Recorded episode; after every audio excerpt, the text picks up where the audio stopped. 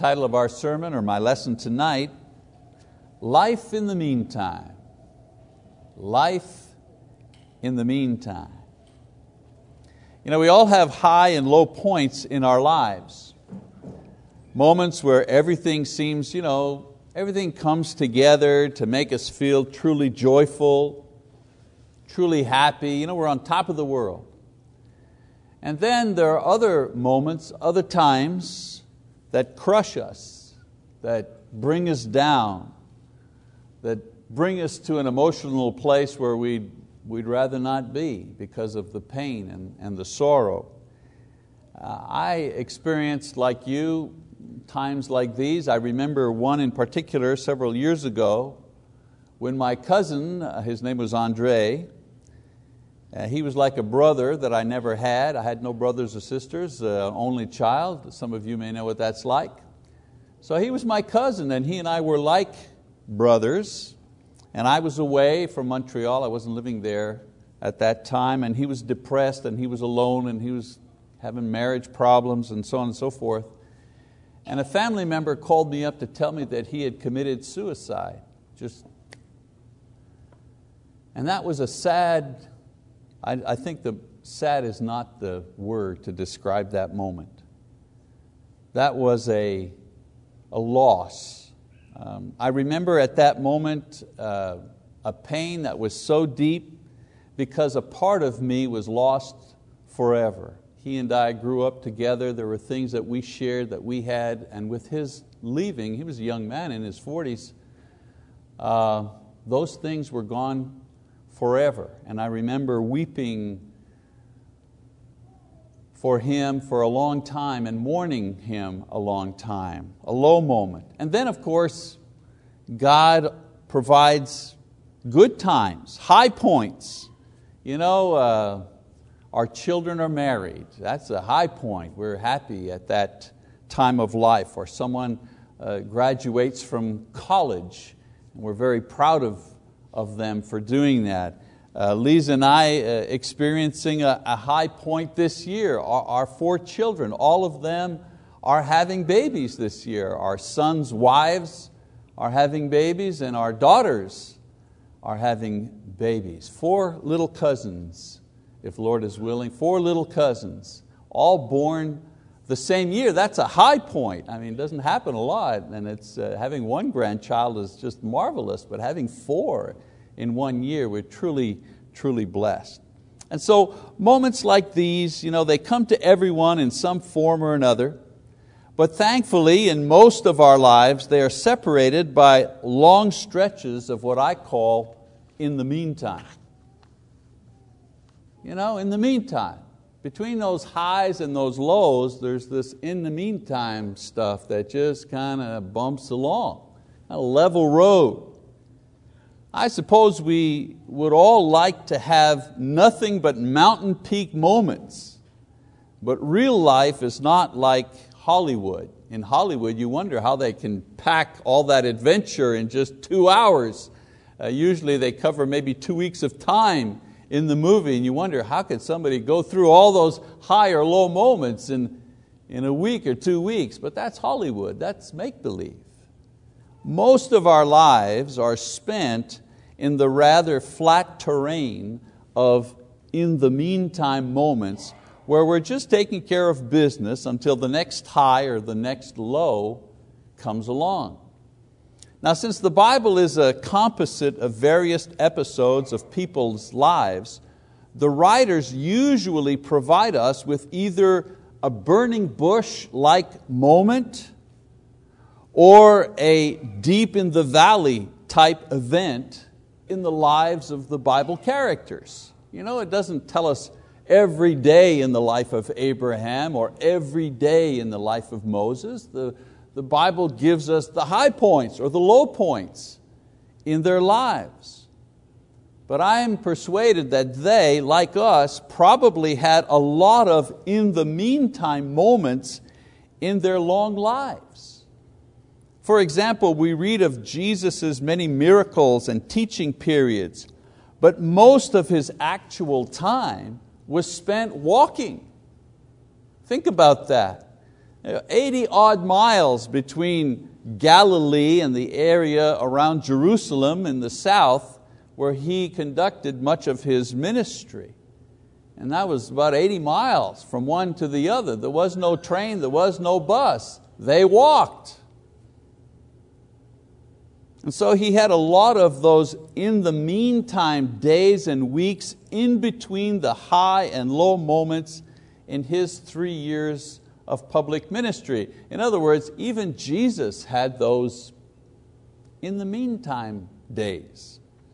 Well, my lesson tonight, I, would like to talk about the spiritual life that we experience not when we're up on the high mountaintop and not when we're brought low by trials and temptations, but rather the spiritual life that God gives us in between these points as we travel that in the meantime road. In other words, our spiritual life on the level road. Now, there are not a lot of scriptures that talk about this particular time, but the one that does, does so very eloquently. Solomon refers to all of the times in our lives, including the in the meantime moments, in the book of Ecclesiastes in chapter 3. In this passage, he makes three claims about God and His sovereignty over all of our times, and I'd like to share a couple of these tonight. Three claims about God and time. Claim number one God is the one that sets the times of our lives. I repeat, God is the one that sets the times of our lives. Let's read chapter 3, beginning in verse 1. He says, There is an appointed time for everything, and there is a time for every event under heaven. Stop there. Note that he says that there is an appointed time an appointed time. And not just stuff happens. The Bible doesn't say stuff happens. The Bible says there is an appointed time. Note also that if there is an appointed time, then there must also be someone who appoints the time. Now, the original Hebrew here, uh, the word was to fix to fix something, to fix the time. And who do you think is the person that fixes the times? Well, God is the one who fixes the times. Let's keep reading verse 2. It says, A time to give birth and a time to die, a time to plant and a time to uproot what is planted, a time to kill and a time to heal, a time to tear down and a time to build up a time to weep and a time to laugh, a time to mourn and a time to dance, a time to throw stones and a time to gather stones, a time to embrace and a time to shun embracing, a time to search and a time to give up as lost, a time to keep and a time to throw away, a time to tear apart and a time to sew together, a time to be silent and a time to speak a time to love and a time to hate, a time for war and a time for peace. Here, Solomon reviews some of the key experiences common to all people. His point is that God is the one that fixes, that establishes, that sets, that appoints all of these times of our lives. It's okay for Lise and I to say, Thank you, God, for blessing us with grandchildren, and a special thank you for having blessed us in such an unusual way that four of them come our way in the same year. Why? Because God is the one who appoints this time of joy. Now, it would be easy to fall into the trap of thinking that life is all predetermined, it's all fate, you know, we have no control. But this is not what Solomon is saying. He's saying that God is sovereign over every period of our lives. He either directly works in human history, you know, like sending Jesus and all of the history that He has managed to bring Jesus uh, uh, onto the uh, historical scene, or He permits every event, whether good or bad, to occur in our lives. Has something bad happened to you, uh, perhaps? Well, know that God has permitted it to happen, no matter how bad it is, nothing happens without His permission, good or bad. In verse 11, just jump down for a moment, verse 11, he says, he, has, he speaking of God, He has made everything appropriate in its time. So here Solomon expresses the idea that everything that happens happens according to God's timetable. He's made things appropriate. Not only does He appoint the time, it's appropriate. The good times are right on time. The bad times are right when they're supposed to be. And the long stretches of in the meantime are not any longer than He permits. In verse 16, just jump down a few verses, he continues to say, Furthermore, I have seen under the sun that in the place of justice there is wickedness, and in the place of righteousness there is wickedness. I said to myself, God will judge both the righteous man and the wicked man for a time, for every matter and for every deed is there. And so, because He is sovereign and sovereign over every time, God will judge all of the time that we have spent, whether it be much or little. He will judge all the highs, He will judge all the lows, and He will judge all the in between times as well. And so, whether you're on the mountaintop, or you're in the valley, or simply in the meantime, the point I'm making here, the point that I believe Solomon is making here, is that God is aware of where you are because He has set the time of your life wherever you are. So God knows where you are. And He has permitted you to be where you are because He has affixed all of the times of my life and your life as well. A second claim Solomon makes in this passage is this about God and time. He says, God sets all of the times of our lives. At the beginning, I said, God sets all of the times, you know, the time. He sets the time. Now, the, the second thing I want to say is God sets all the times. I want to focus on another word, same idea. If we go back to chapter 3, verses 1 to 8, we note that Solomon covers the key moments in an entire lifetime.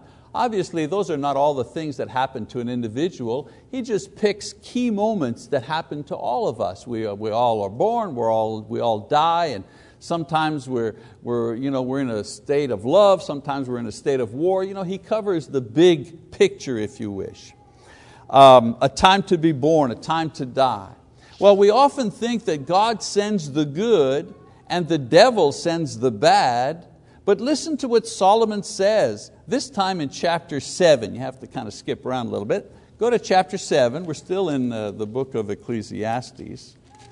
Chapter 7, verse 14. He says, In the day of prosperity, be happy. But in the day of adversity, consider God has made the one as well as the other, so that man will not discover anything that will be after him. You know, a good example of this, uh, of one who learned this lesson, was uh, Job. Job was happy, he was wealthy, he was righteous, recognizing that all the blessings that he had came from God. In other words, he was on the mountaintop for a long time. When adversity came, he didn't stop believing in God, we know that, but he did question God's justice in allowing his suffering. He did question God's time. Why are you doing this at this time? And why is this thing that has happened to me, why is it continuing for so long? Job knew that God was ultimately responsible for the good and the bad in permitting it to happen. His problem was in doubting God's wisdom in fixing a time for suffering in his life. In other words, Job thought that God's timing was off. Why this? Why now? Why me? He, he knew it came from God, he knew God permitted it, but he questioned God's timing, God's ability to fix a certain amount of suffering or joy in a person's life. And of course, we knew that he learned later on that God's wisdom and power was so far beyond his own that to question it was a sign of foolishness and ignorance and pride. No matter how high, no matter how low, no matter how long in the, in the meantime, we need to recognize that God has fixed the height, the depth, as well as the length of time between both. And then a third claim about God and time made in this particular passage. God sets the correct time in our lives. He doesn't make a mistake. He doesn't fumble the ball. He doesn't confuse us with someone else. Again, we go back to Solomon in chapter 3, verse 11 this time, where he says, He has made everything appropriate in its time. Bad things pile up, and we say, Wow, bad timing. Well, that was lousy timing. I remember the other night, you know, when the tornado came through, and as you know, you know, Lisa and I are in the middle of a move, so we actually we own two houses at the moment. One is sold, but we haven't closed on it. It's empty. We've moved everything out of it. And then we have this other house that we own also. We're waiting to you know, take care of that where all our furniture is at. So the tornado is coming, and, and, and they're saying, you know, you better get some shelter. Well, we have a tornado shelter, but it's in our house in Midwest City. There's nothing in the house, but we, we drove over there in the middle of the storm and we grabbed pillows and whatever we needed. We were sitting half in and half out of the tornado. And thankfully, a modern technology, we were watching on our phones Gary England and all the other guys telling us about this tornado that was heading for Midwest City and then on to Spencer. And, and we looked at each other and we said, What are the odds that this tornado could take out both of our houses? And I heard myself thinking, God wouldn't do that. Would He? Tornado took out Job's house with all his kids inside of it.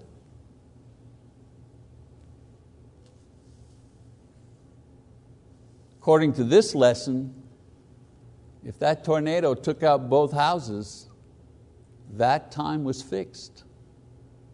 I would not be able to go to God and say to Him, What are you doing? What's the matter with you?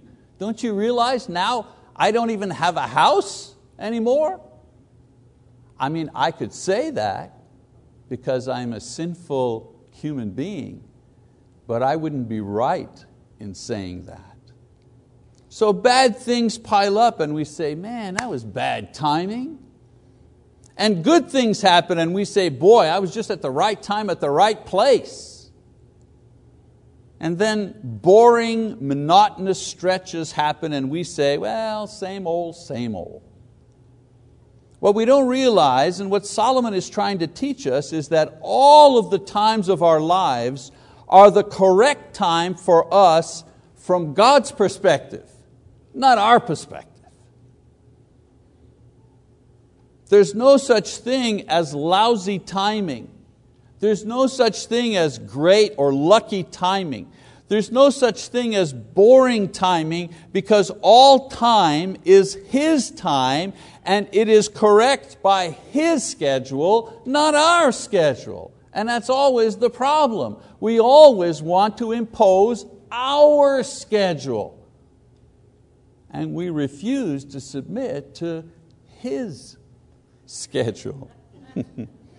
Perhaps the hardest thing, He wouldn't turn out the lights on me, I know that. Not in the middle of the sermon, no kidding. Perhaps the hardest thing for us to learn as finite beings with only 80 or so years of time on this earth is that God, who is beyond time, allots and controls all of the time that we are given. Whether we're given 15 years or 20 or 115 years, God is in charge of all of those years and He appoints the time from beginning to end. And if we could learn that lesson, how at peace we would be regardless of the time.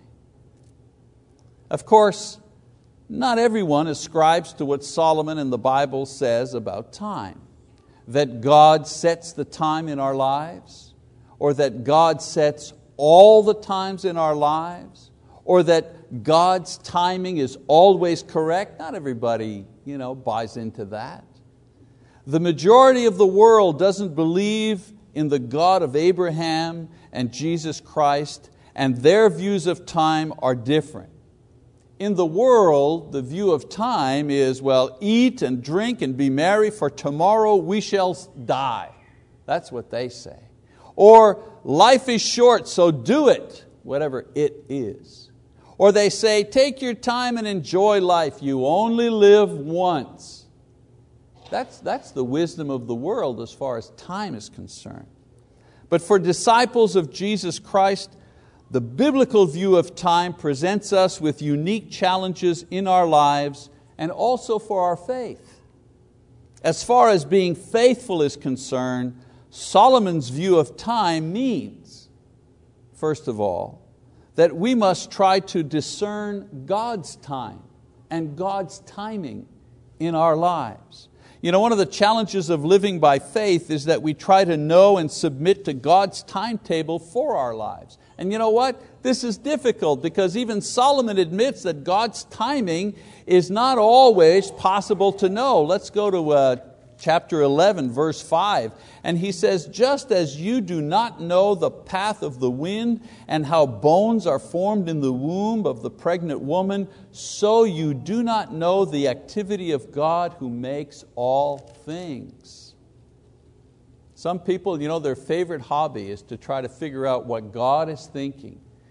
Some folks think the preacher knows that. They ask questions as if we know what he's thinking. All we know is what He's written, and even that we're struggling to understand and to, to put forth in a clear way.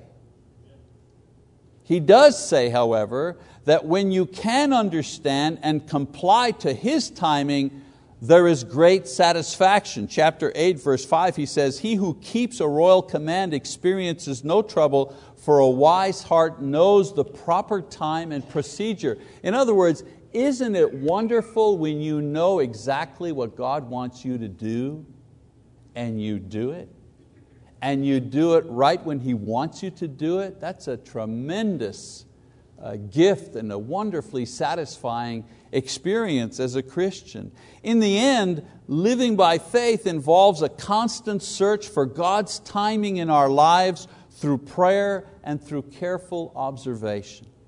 And getting back to our original idea about life in the meantime, I think these long stretches of flat spiritual road afford us the best opportunities to meditate on the highs and the lows of the past and prepare us for the changes that will come inevitably, because inevitably there's always change in our lives. Another challenge for persons of faith concerning time is this we must accept God's timing. I repeat, we must learn to accept God's timing. You know, Job got into trouble because he questioned God's timing for his suffering. Why now? Why this? Why me? It's not fair. And yet, God's timing was perfect since Job had grown spiritually as much as a person could from being blessed. You ever think of that? He had grown he couldn't grow anymore from being blessed. And so the next growth spurt spiritually that he had to make required suffering, not blessing. It was a time to learn a lesson about God that only suffering could teach, and he learned it. You know, sometimes when we suffer, we forget that there are things that we learn through suffering that are impossible to know in any other way. And if we were suffering in a vacuum, it would be terrible. But we are always suffering under the watchful eye of God who knows our suffering and who knows the limit of our capability for suffering. To defy God's timing for our lives is to put our own short lives into great danger. Solomon says, once again, not be excessively wicked and do not be a fool. Why should you die before your time? Ecclesiastes 7, 17. I always think of all the quote, Evel Knievels in the world, you know, uh, and what they do for life is they risk their lives for fame or for money. How foolish. I mean, you could, you know, one of our dear sisters in Christ here was visiting her brother, and on her way to the vehicle in the garage, she lost her footing on one step. It was just one step down. She lost her footing on the step and fell down and bumped her head. Well, that bump on the head caused a concussion, and that concussion took her life only two days later. It's so easy to die. there are so many ways to die. Why would one be so foolish as to risk it on purpose? And Solomon reminds us of that. He says, Do not be a fool. Why should you die before your time? So, free will allows us to thwart God's timing if we want, but never for the best, always for the worst. So, my prayer to God when I am unsure of His will and His timing is this Lord, please reveal your will, please reveal your plan, please reveal your timing to me so I do not use my own. Please let me see plan A for my life, not plan B. And then finally, another challenge for the faithful concerning God and time is this we must live appropriately.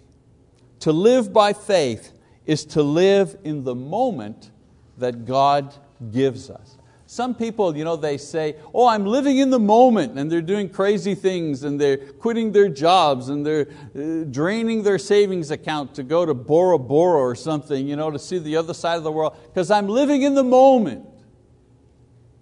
But living in the moment is living by faith. That's living in the moment. Solomon explains this in verses 2 to 8 in the third chapter when he says that there's a time to mourn, a time to laugh, a time to be born, a time to die. What's he talking about? He's talking about moments in our lives. We live by faith in the moment that God gives us.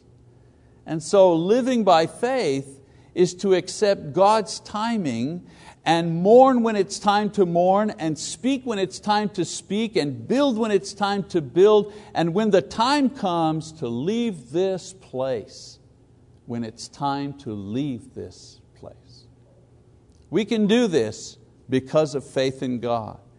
In chapter 3, verse 11, Solomon says, and I repeat, He has also set eternity in their heart yet so that man will not find out the work which God has done from the beginning even to the end. In other words, we are limited as to time, and our best use of time is to know and submit to God's timing for our lives. But God has also created within us the ability to understand and grasp the concept of eternity. How wonderful! He creates us as beings that have a very short lifespan, but within us, He gives us the understanding of eternity. So we are temporal, physical beings with the understanding of eternity within us each day. What a, what a marvelous gift that is. The concept of an eternal, timeless God, so that we are not prisoners of time.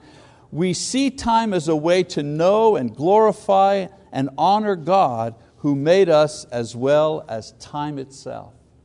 And so every time you live in God's moment, whether it's a high moment or a low moment or those long in between time moments, you acknowledge your ultimate freedom from time constraints. A freedom that will come when Jesus returns, bringing with Him the end of time. And so, time spent in the meantime pursuing the will of God in everyday matters, the timing of God in the long stretches between key events in life, this is not wasted time, but rather the very essence of our faith. That's what faith is all about, finding out what God wants from us at this moment in time. It's easy to be faithful on the Mount of Transfiguration or in the boat during the raging storm with the Lord, but walking the lonely back roads with Jesus, keeping time, this is the true test of faith.